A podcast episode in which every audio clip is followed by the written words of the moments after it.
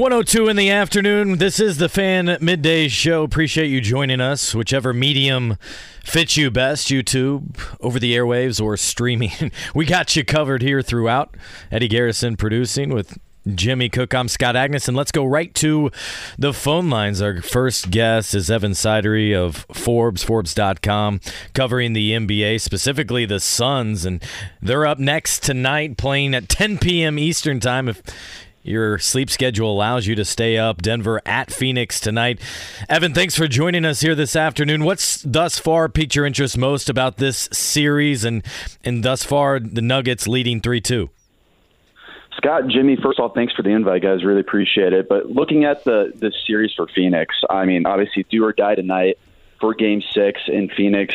I like the Suns to win this game tonight, but eventually I think the Nuggets will win this series in seven. Just the lack of depth around this team for the Suns right now after the Kevin Durant trade, trading three of your top six players in that deal. Jae Crowder, who didn't play all year, of course, until he got to Milwaukee, but Mikal Bridges and Cam Johnson, I think those two guys loom large with their lack of wing depth. But overall, I mean, this has been a very fun back and forth series. Kind of my ex- expectations so far were the Suns. We're probably going to be in a very long, tough series with Denver. So it's been great so far. I mean, three superstars: Nikola Jokic, Kevin Durant, and Devin Booker, really showing why they are that.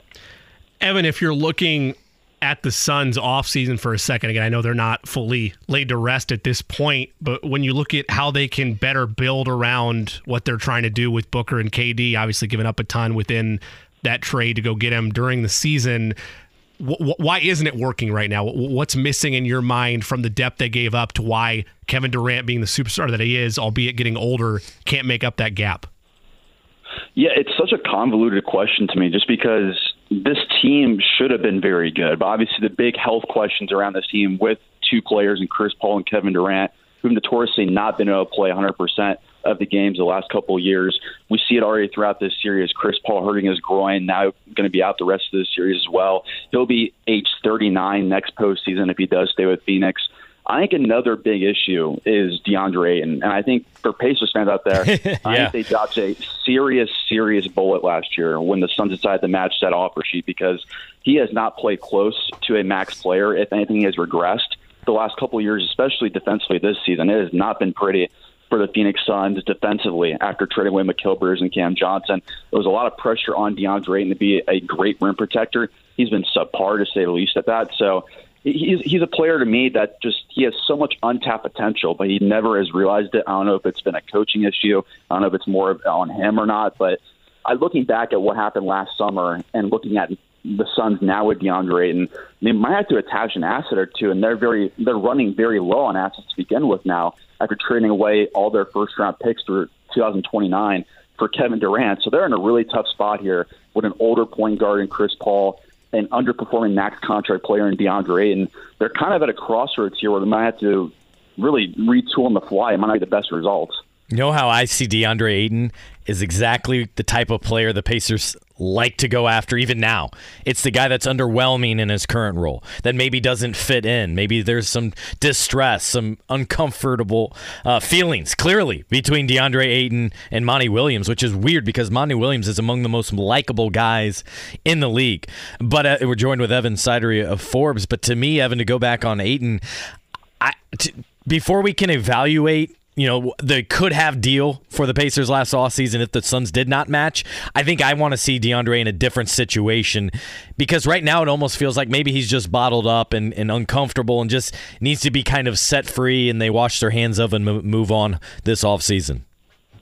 Yeah, I think that's the best situation for both parties here. I don't know exactly where DeAndre Ayton could, could land, though. That's the big thing. Nowadays in the NBA, unless you're a Joel Embiid, a Giannis, a Nikola Jokic, yeah. who can be dominant, simply put, superstar level, who wants to pay a center $35 million a year? That's the big question to me.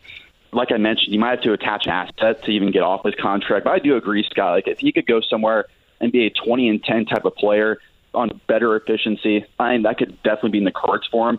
But covering Ayton throughout most of his career before I came back to Indiana, his main issue throughout his career was his motor, his energy level, and that's what is concerning to me. Where his aggressiveness and his energy level just is so inconsistent that you can't trust him on a night to night basis. And for a guy making that amount of money, that's just you can't have that on your team. And Uh, just a counter. I mean, if you want to, Scott. I mean, do you think the Pacers at all? Like, do you think they would explore DeAndre Ayton again if the if the Suns circle back around and offer him for a lower price? I think you listen to something. I don't think it's something you're actively pursuing um, and all that. And the point I was going to make is this is exactly why the deal they were able to negotiate with Miles made a ton of sense because yeah. right now they want to continue on with that partnership. It's 20 million basically on average over the next two years. That's very feasible both to continue on. But if you did get down the road, or maybe there was that wing asset that they've been after for five or seven years here, maybe you do have to include something like that. A team paying Miles 20 million, not bad at all. Incredible value. Miles at 30, 35 million, very difficult. And I, I, I think that would one make him untradeable for many teams that couldn't acquire him, but two, they would have to go outside their means. So the point here is whatever the case with Miles, very good contract, and that's why the Pacers were so smart to use that that new renegotiation window to make a deal that makes sense for both sides, Evan. Yeah, hundred percent. I mean, just looking at the way that Tyrese Haliburton and Miles Turner played this year, we saw how important it is for him to space the floor and have that gravity on offense. And he showed a career best year alongside Tyrese. And that's another thing with DeAndre, and I guess in the negative category over five years, he's never improved his offensive game. It's been the exact same offense throughout his career. He hasn't expanded his three point range. He's been even more inconsistent mid range. So, I mean, when you look at the stylistic fit, to be honest, a year later, I would have a, a year a year ago, I would have said DeAndre Ayton's a better fit next to Tyrese Haliburton. But now, a year later, I think it's pretty clearly that Miles Turner is the better fit and maybe even the better player. Yeah, and to clarify this statement on the front end, Domantas Sabonis, a far superior offensive player than DeAndre Ayton is or probably mm-hmm. ever will be. Absolutely. But I'm not trying to go back down that rabbit hole of oh let's play two bigs out there and hope it turns into something special when you have a, a, lesser offensive player like DeAndre Ayton. Yeah, I'm good. I don't need to answer that call. Evan, I want to pivot for a second towards uh, the other series out west with Golden State and LA. We talked about this yesterday.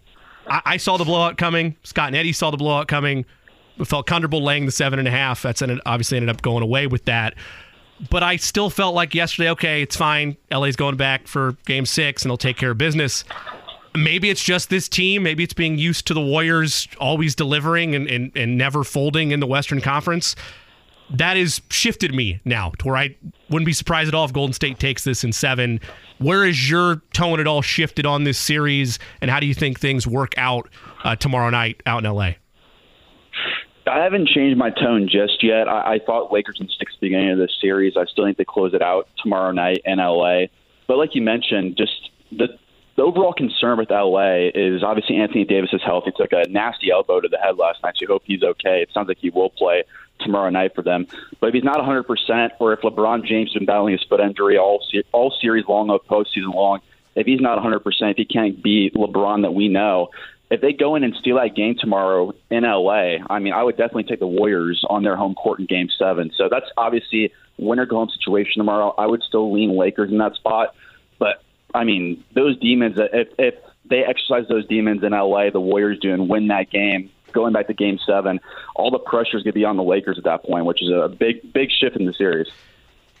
Does that change your thought on the state of the Western Conference? for who's getting out of the West because we talked about this earlier in the week as well. For me, if it's a Golden State win in seven, you might as well circle them in to be the Western Conference representative uh, for the finals, in my mind. So for me, I've been on this train uh, for the last week or so, and I've kind of shifted a little bit in who I predicted. I, I thought the winner of Suns versus Nuggets would eventually win the Western Conference Finals and represent the West in the finals there. I do think that the Nuggets will win this series in seven games, so I would actually lean toward Denver against mm-hmm. the Lakers or Golden State in that series. Just the way that Nikola Jokic is playing right now. Every single postseason, he gets better and better. He's put 32 points, 13 rebounds, and almost 10 assists per game. He's the first guy since Wilt Chamberlain in 1972 to put those numbers in a postseason. So he's put up historically dominant numbers, and I just have no clue how like an Anthony Davis or dare even like Kevon Looney or Draymond Green have any chance against Nikola Jokic for a seven game series. Talking with Evan Sidery of Forbes, yeah, that, that's why again to me, Jokic would have been my MVP. He would have been a three-time MVP. I just think he's been statistically amazing. Nuggets have been right there atop the Western Conference throughout the season, and right now I would say they're the favorites to win it all here. And um, with this Warriors team, in the in this other series. It just seems Evan to me like there's way too much reliant on Steph and not nearly enough that they can count on game in and game out from really anybody else. Draymond, when the when a big moment happens, he usually delivers. But right now, Klay hasn't been what he has. Jordan Poole, all right, he dropped 11 one night. You maybe get a uh, and contribution from another role player different night. To me, they need more of known commodities right now, and it's just Steph, and then we'll see. Yeah, it's crazy to say, but I, I don't know about you guys, but I truly believe Kevon Looney's been their second best player in the postseason behind Stephen Curry for the Warriors, which yeah. isn't saying a lot about how good Klay and Draymond Green have been in the in the playoffs so far. I think some younger guys too, like you mentioned, Scott Jordan Poole, been really bad in the postseason so far. Very streaky, very inconsistent there. He needs to be better for the Warriors too.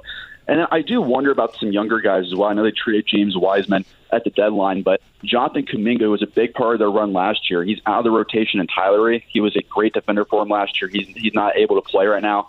I don't know why. I don't know why Steve Kerr is taking him out of there because he fits a lot of what they're missing as far as versatility in their lineup right now. But Moses Moody too. He's really has kind of entered the rotation lately. Been a good scorer as well. So it's actually a lot of pressure on like Klay Thompson to be the old vintage Klay Thompson, Draymond to put up offense production, and also these young guys in Poole, Moody, Kuminga if he ever enters the rotation as well. It's kind of a, a roster for Golden State where if they do lose tonight or tomorrow night, or if they lose overall in this postseason, I do think we see significant changes to that roster. It feels like the dynasty is kind of coming to an end here. Yeah, you bring up the the the extras in this, the contributors here. And JaMychal Green, for example, goes from starting in game two to do not play last game. Like it, it, they're searching for something.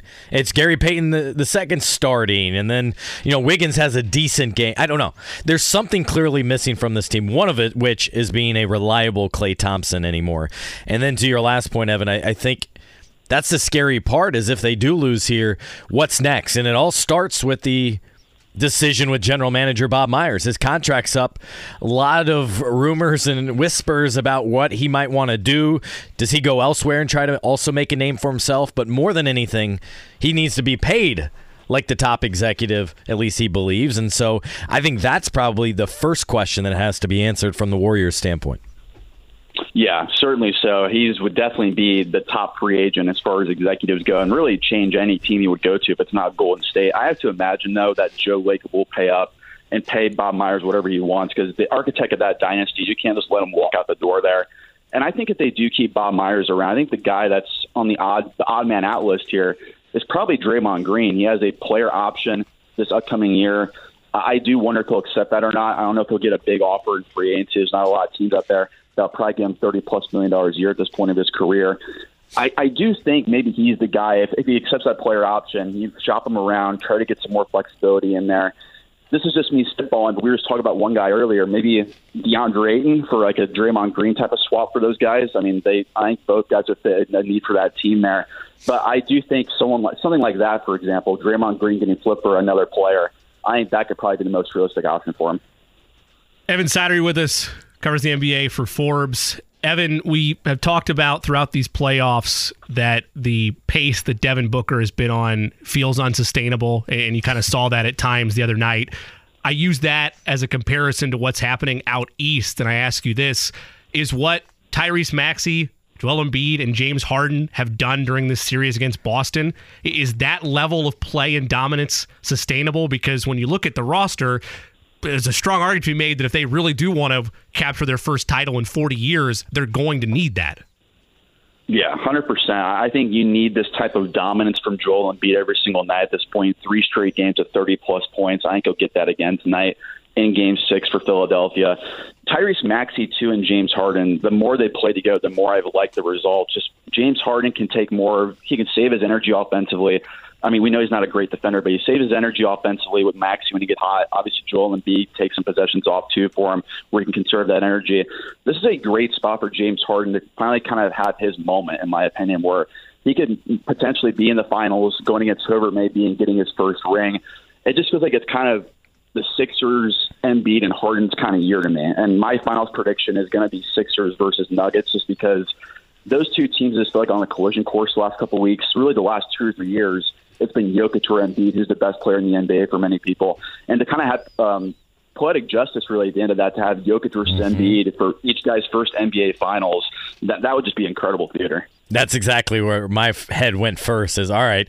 Now we get more Jokic and Embiid talk, as if we hadn't exhausted that conversation throughout the year. Uh, that would make for some uh, interesting chatter, to be sure. And and last thing on that series, Boston. I mean, we had Tom, Tim Bontemps on the show yesterday. He didn't really pinpoint uh, Joe Mazzulla with the Celtics as a reason why you know they're faltering right now against the 76ers. I di- I beg to differ there.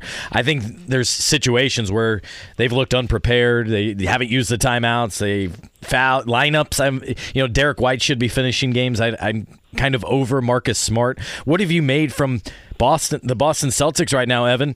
Because more than anything, they've been an utter disappointment, second below the Milwaukee Bucks, who are now already gone. Yeah, certainly so. And I've been thinking to myself watching this series because we've all kind of known Doc Rivers to not be a tactical coach. He's been sort of on the bottom tier of X's and O's series adjustments. And I've been thinking to myself, Doc Rivers has kind of been winning the coaching battle throughout this series, which is not a good sign for the Celtics and Joe Mazzulla. So I certainly agree with you there. I think Doc Rivers uh, has been better than Joe Mazzulla as far as tactical stuff, X's and O's, and the Celtics, I think, are in a spot where they can't let Mazzulla go. Of course, for one year, he's led them to the best record in the NBA. But to now see the disappointment in the postseason, if they do indeed lose tonight or lose a series overall, I think there will be a shakeup there in Boston. And I know I was listening to the morning show with Kevin and Jake this morning. They were talking about it a little bit, but Jaylen Brown, I mean, he might be the guy on on the outs there, where if he doesn't want to play second fiddle with Jayson Tatum anymore, he's now eligible for a 280 plus million dollar extension, making the All NBA team he might be the guy to watch out for here this summer as being the one big trade chip if he indeed does want to get out of there. You mentioned the All NBA teams, Evan Sidery of Forbes joining us. Those just coming out yesterday. Your overall takeaways from that? I mean, I know there's ultimately going to be heat from fan bases across the board and they feel like players are snubbed, but just from what you saw from those All NBA team announcements yesterday. Not really surprised, uh, to be honest. I know some people would say Devin Booker and Phoenix should have got it. Ja Morant should have gotten it in Memphis, but I think both those players, uh, compared to the others that made it, I think controversial ones. I think Domantas Sabonis, former Pacers, certainly deserved to make his first All NBA team with the way he played this year. He, him and De'Aaron Fox both made the All NBA third team for the Kings. A historic year for Sacramento. So I have no issues with that there. I think just looking back optics wise, I think it's kind of going to be funny to look back on in three or four years and say Nikola Jokic, the season he had, was second team All NBA. I just think at this point you should get rid of positions and have those guys be both Embiid, Giannis, and Jokic on the first team because they're the three best players in the NBA this year. But really, not outside of that, semantics wise, nothing really that stood out to me as far as oh he should have definitely been on or definitely should have been off because I mean, I don't know about you guys, but this kind of feels like to me the modern NBA. We're kind of entering a golden age of talent where there's 20, 30 legit guys in this league where you can make an argument to be on an All NBA team each year, which is great to see. Yeah. Yeah, I would completely agree there. I probably wouldn't have had SGA in the first team. I mean, the team didn't have much success, relatively speaking. He was outstanding. Uh, I probably wouldn't have had Luka on the first team. Um, Giannis, how about him being unanimous though for the fifth straight year? Like that shows the level in which he's at. And and I think maybe the last thing here, Evan, is the interesting thing moving into next year is five of these guys on the this All NBA wouldn't have qualified because now they're going to have to play at least 65 games. So we got to be prepared for some kind of shakeup even more. Be prepared to have a LeBron or Steph not even eligible, which I'm not exactly all in on. I think maybe you leave that up to the voter. I think maybe this going the other way just for a second on that. I just looking at recency history with a lot of these players. I think now with the incentive of playing more games, I think it'd be great for fans now because I have a hard time seeing how you'll see guys rest on certain nights just for DNP rest, load management type of stuff. Those guys care about the accolades. They care about making those lists. They care about the extra money they make off of that. So I think for the NBA fans in general, I think you're actually seeing these guys a lot more moving forward here, which is certainly going to help out a lot. Evan, appreciate the time. Thanks as always. Absolutely. Appreciate it, guys. That's Evan Sidery of Forbes covering NBA, specifically the Phoenix Suns. life is full of things to manage your work, your family, your plans, and your treatment. Consider Kesimpta, ofatumumab 20 milligram injection. You can take it yourself from the comfort of home. If you're ready for something different, ask your healthcare provider about Kesimpta and check out the details at kesimpta.com. Brought to you by Novartis Pharmaceuticals Corporation. Two o'clock on this Thursday afternoon. This is the Fan Midday Show with Jimmy Cook. I'm Scott Agness. Continuing our NBA talk, welcome in Joe Vardon, senior NBA writer for The Athletic. And with Joe, versatile, you can go a number of different ways in which we will. But, Joe, let's start with last night and the Lakers and the Warriors, that matchup. I didn't think it was a very pleasing game to watch. A lot of foul calls, a lot of mess going on out there. But the fact that we get a game six in this, do we think the Lakers have enough to limp into the next round, considering all the different factors going on? Yeah, yeah, sure. I mean, I think you know you, you've got two champions going toe to toe. Um, more so on the Lakers side, but if you think about LeBron's career, I mean, I think that kind of permeates through the whole franchise. With Anthony Davis, I, I mean, I don't know what to say. You know, I mean, he's hurt all the time. Um, that one seemed odd last night that he, he needed a wheelchair, but looks like he's going to be good to go for, for game six. So, you know, LeBron, the, one of the greatest things of his career, arguably, maybe probably the greatest thing in his career, is the 3 1 comeback against the Warriors in the 2016 finals. And while his legacy is secure in this league, um, he he certainly does not want to give one back. Uh, he doesn't want to be on the wrong end of a three-one mm-hmm. comeback. So, I yeah, I mean, I think I think they're they're gonna you know they're gonna put it all out on the table, uh, obviously for Game Six. I guess in part why I have some pause and all that. It, I mean, it doesn't it look like LeBron's kind of 60%, 65%, still better than most players. But if you don't have a, a, full strength AD, and it seemingly won't, it's asking a lot, much like it is right now with the Warriors and, and Steph. He, he has to go for 30 for them to have a chance to win a game. Yeah, Steph does. I, I still don't think necessarily that LeBron does. I, I think Anthony will be okay. I, I do. I mean, just I have seen him over the last few years. Um, you know, he, he could go out there and go for 11 and six rebounds and shoot four 15, you know, whether he gets knocked in the head or not. Or he can go for 30 and 20. yeah. So, you know, the inconsistency, I think, is, is what it is with him. Um, it's an interesting point that you bring up with LeBron because um, he doesn't seem to be moving at that same playoff speed.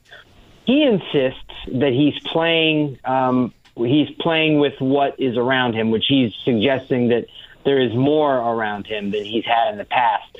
I'm not sure I buy that. Um, you know, he did play a, a, a playoffs with Kyrie, Kevin, and J.R. Smith. Those those are you know three pretty good players.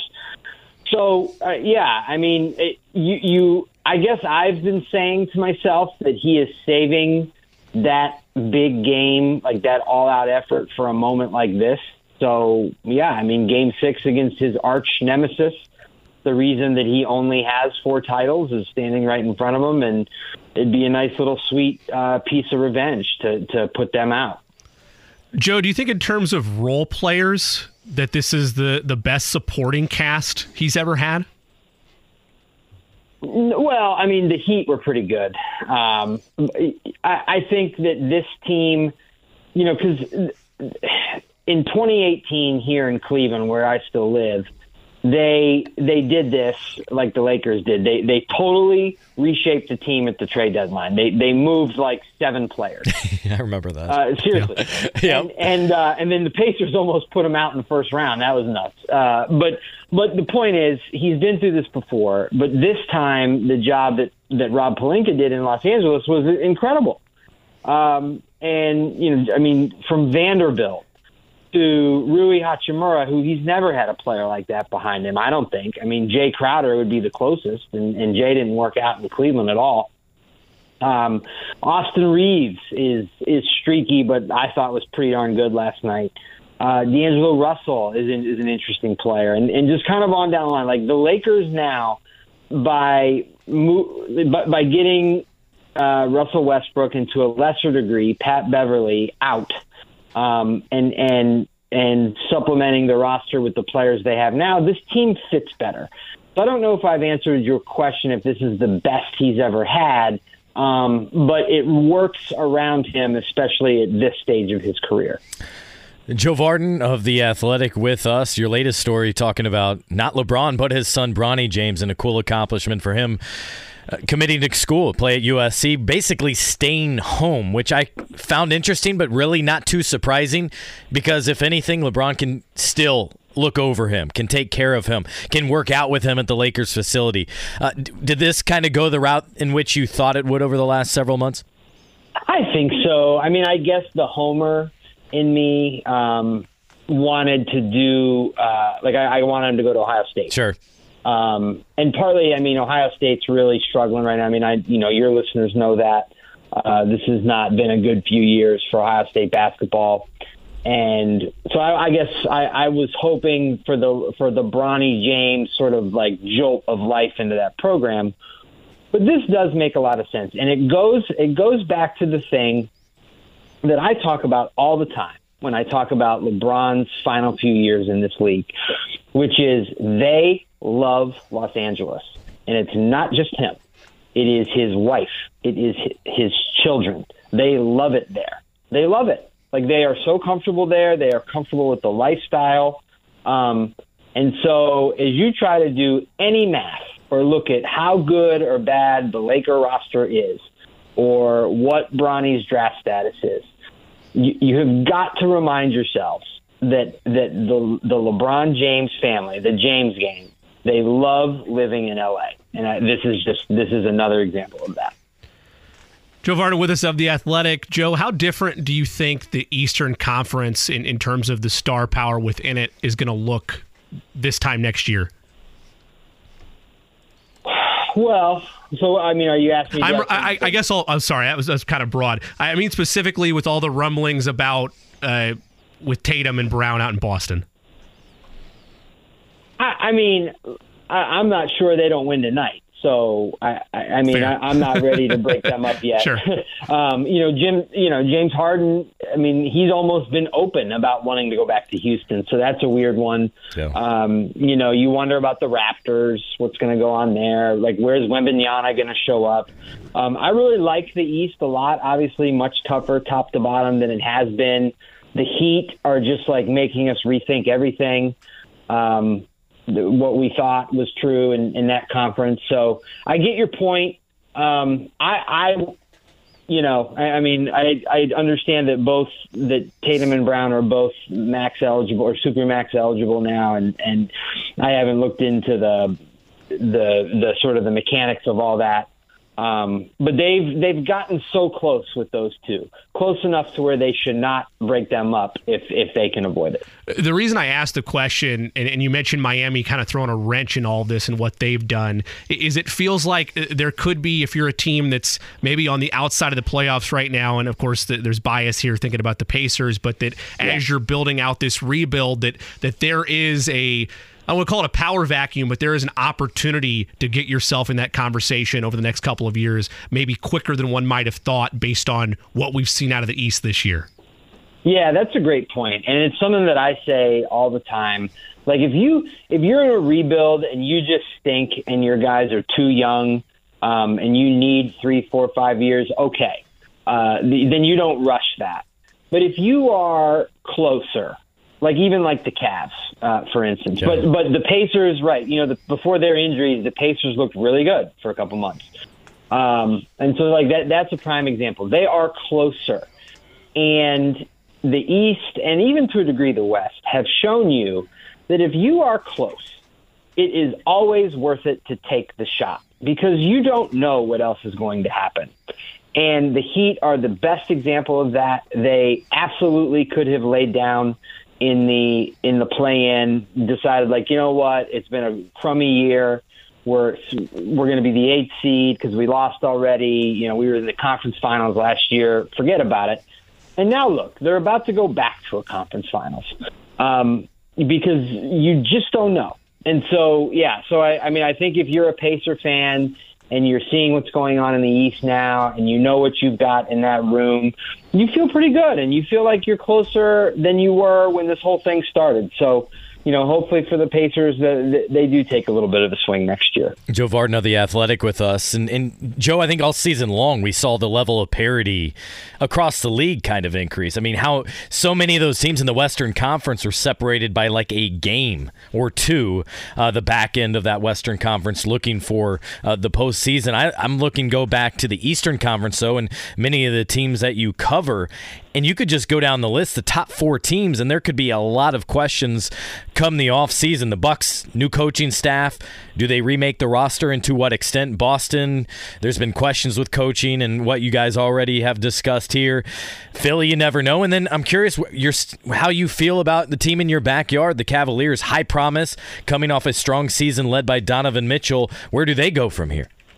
Yeah, that's. Those are all. I mean, those are great examples. And then you, the Heat, the the the Raptors are going to have a new coach.